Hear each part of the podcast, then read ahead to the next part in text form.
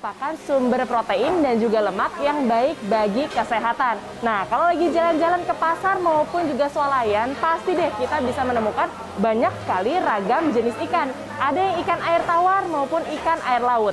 Nah, saya jadi makin bingung nih, harus beli yang mana ya yang lebih baik dari segi kandungan gizinya?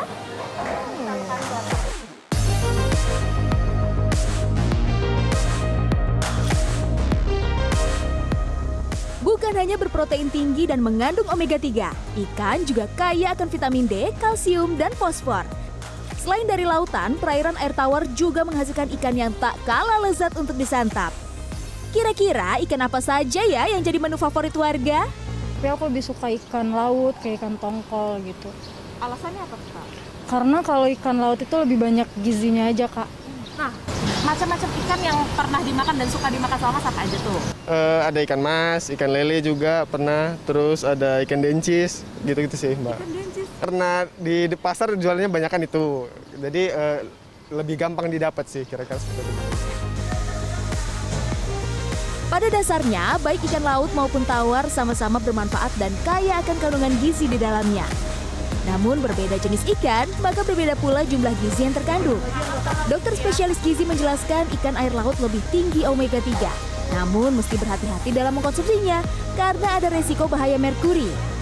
Sementara ikan air tawar lebih tinggi kandungan omega-6. Nah, tetapi kalau kita mengkonsumsi ikan laut, itu kandungan omega-3-nya lebih tinggi daripada bila kita mengkonsumsi ikan air tawar.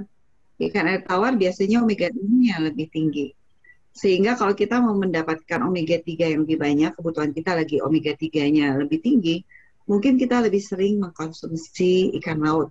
Seperti misalnya ikan salmon, tapi berasa mahal banget ya makan ikan salmon. Nah, yang setara, yang mungkin kurang lebih mirip, ya bisa ikan bandeng. Jadi bisa saja kita kombinasikan hal tersebut sehingga kita bisa mendapatkan lemak bagusnya.